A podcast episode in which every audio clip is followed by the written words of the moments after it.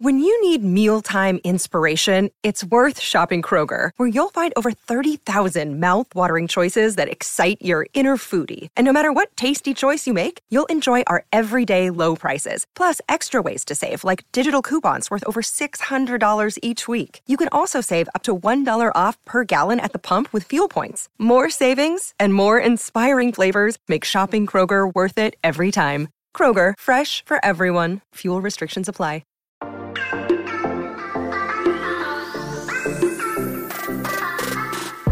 Hola, hola, muy buenas a todos y sean bienvenidos aquí a tu podcast Charlas iOS. Ya estamos a la vuelta de la esquina en un par de días del evento de Apple y de eso quiero que hablemos un poquito en el día de hoy de cositas que vamos a ver para esta keynote. Así que prepárate que vamos a comenzar aquí a hablar de lo que nos gusta, de la tecnología y de Apple. Mi nombre es John. Empecemos.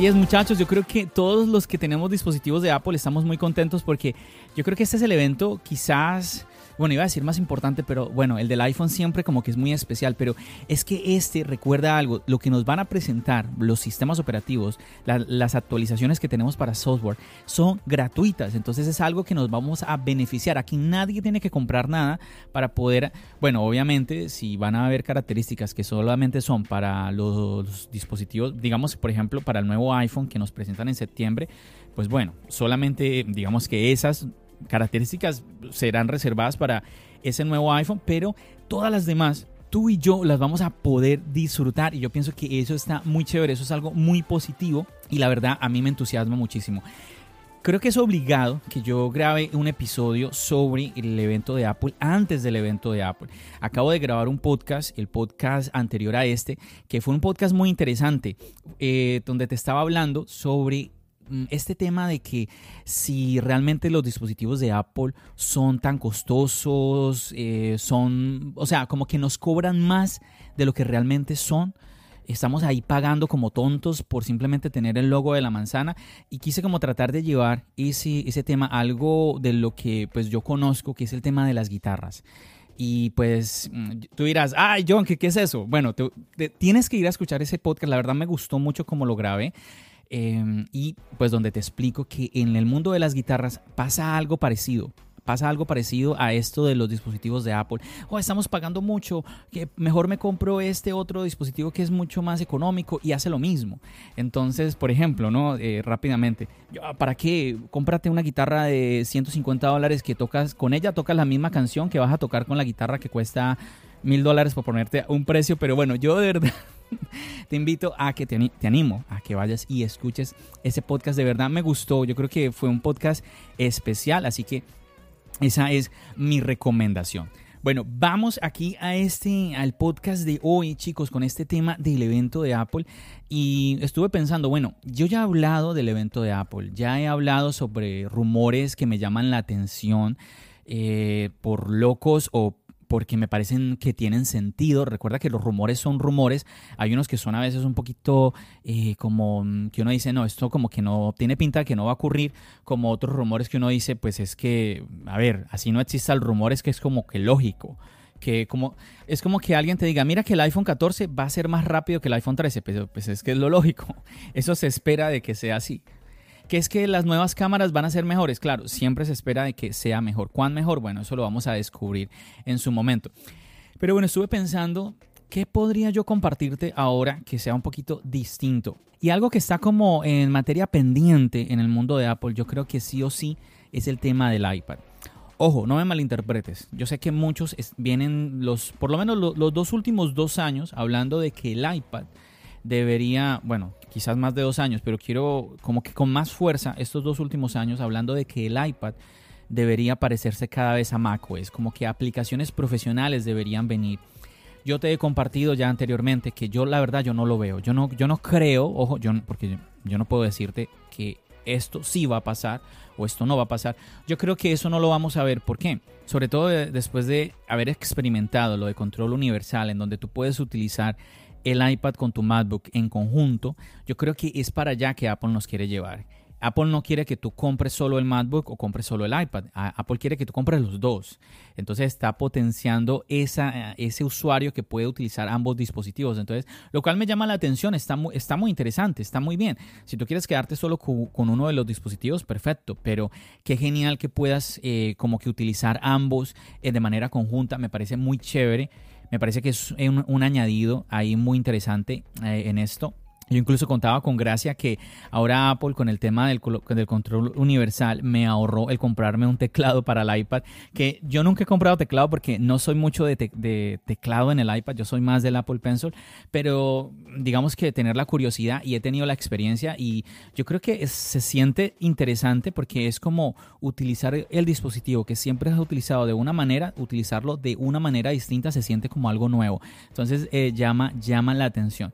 Pero en fin, que como te decía, yo no veo, yo no veo eso de un Final Cut en el iPad, yo no veo eso de un Logic Pro en el iPad. Quizás vea, o quizás yo esperaría más es que Apple nos dé un iPad OS más, más robusto en donde podamos nosotros eh, aprovechar más esas aplicaciones.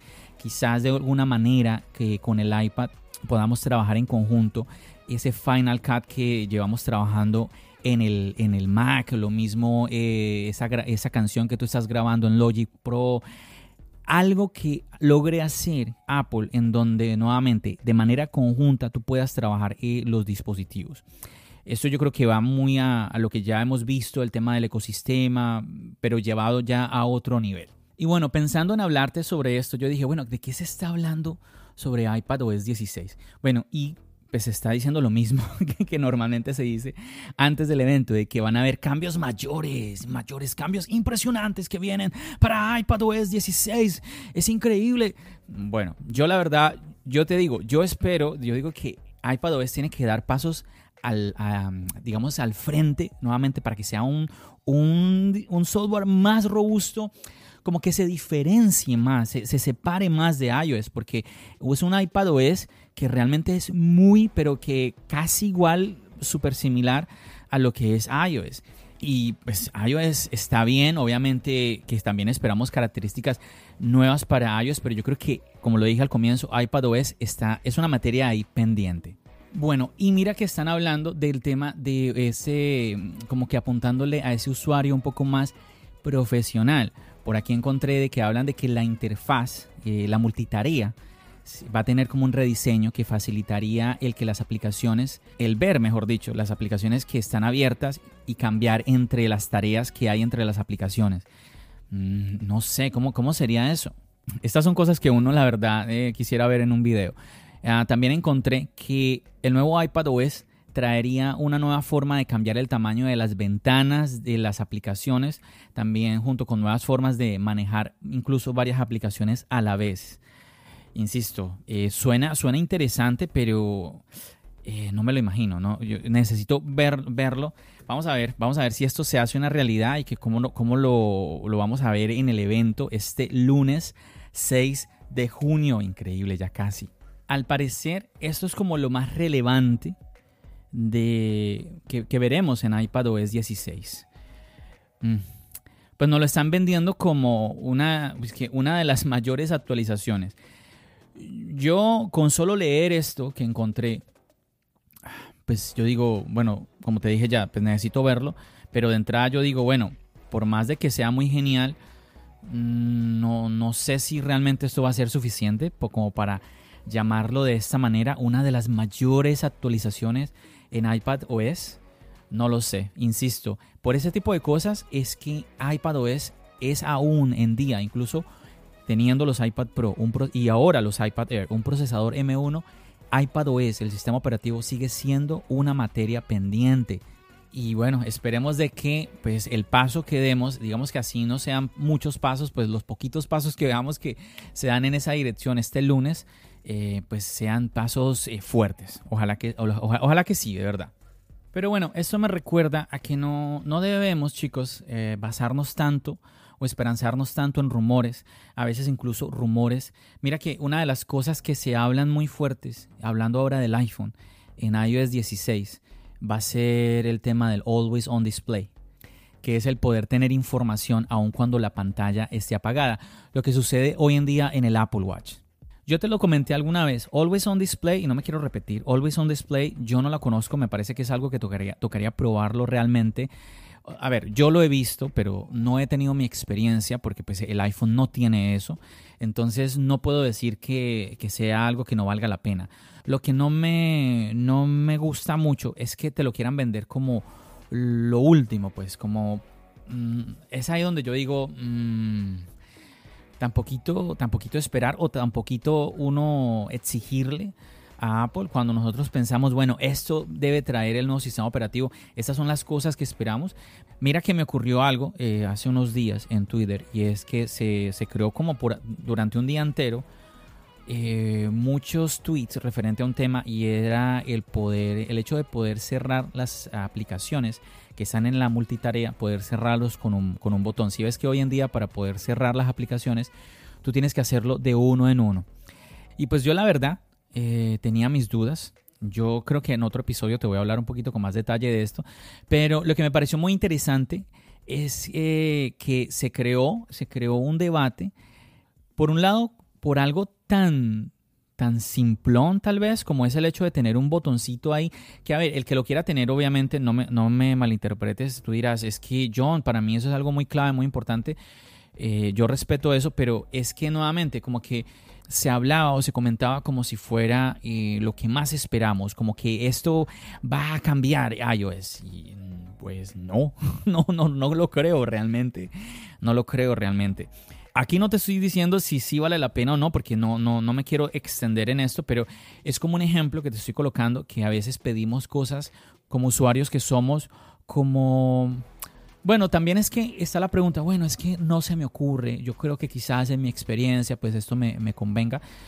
Eso yo lo entiendo y está, está muy bien el hacerlo, pero al final yo creo que es importante que tengamos en cuenta. Yo lo que quiero, mira, es que yo te cuento todo esto es por qué, porque yo lo que quiero es que cuando termine el evento de Apple, tú y yo salgamos contentos. Porque constantemente cada año en la WWDC y en el evento de septiembre del iPhone yo veo es al final gente, en su mayoría, gente quejándose de que no, es que no es lo que yo esperaba, que esto no es lo que yo no sé qué, que esto no, no, no. Entonces, por un lado vemos que las peticiones en general de nosotros como usuarios tal vez no es que sean tan la locura, por así decirlo, o que hagan un cambio drástico en el, en el, en el software quizás, por otro lado, también vemos muchas personas hablando de que eh, pues es difícil, eh, la tecnología ya ha llegado a unos topes en muchos, en muchos aspectos, entonces es difícil cada año tratar de evolucionar eh, de manera muy grande. Incluso hay personas diciendo que, que el iPhone debería de salir no, no cada año, sino cada dos años y bueno, un montón de cosas. Entonces, al final, si sumamos todo eso, yo creo que es importante como tener en cuenta qué nos presenta Apple y mirar si es cierto eso de que supuestamente no, no, nos sirve, darle la oportunidad, tratar de aprovecharlo. Mira que hay características que nos presentan en el evento de Apple y no, no las aprovechamos. Te voy a, te comento rápidamente, el 3D Touch, no sé si recuerdas el 3D Touch, que ahí me llamó muchísimo la atención, era una tecnología que vino en el iPhone 6S, que tú hacías presión, una presión fuerte en la pantalla y el teléfono se daba cuenta de que tú estabas presionando con fuerza la pantalla, bueno, fuerza entre comillas, ¿no? Y eso Apple lo eliminó. ¿Por qué? Pues dicen los rumores que porque la gente no lo usaba. Pero yo digo una cosa, pues si Apple no lo quitó, olvídate lo que diga el rumor, es que 2 más 2 son 4. Si Apple lo quita es porque ve que, pues no, no, no, está, no está haciendo una característica que sea significante en el día a día del usuario. Entonces, aparte que obviamente eso es un hardware, eso es una pieza de hardware que eso incrementa los costos del dispositivo y pues Apple dicen pues no, pues no quiten, no, no pongamos eso en los iPhone que igual la mayoría, la mayoría de las personas no la usa, entonces ¿para qué? Entonces, mira que en este episodio yo quiero ser como más reflexivo en lo que va a suceder ahorita en el evento, más que contarte, más que leerte como la lista de rumores que yo creo que no, no, ojo, no estoy diciendo que haya nada malo en eso. Yo, yo creo que también es interesante. Yo, yo lo haría, yo iría a buscar, déjame leer a ver qué, qué nos dice mm, el internet, cuáles son las listas de rumores sobre lo que vamos, sobre lo que vamos a ver y todo esto. Y bueno, y por eso yo varias veces ya te he hablado, ya te he compartido acá, te he compartido algunos rumores que me llaman la atención y todo eso. Pero bueno, al final ya estamos aquí cerquita de ver lo que va a suceder en este evento.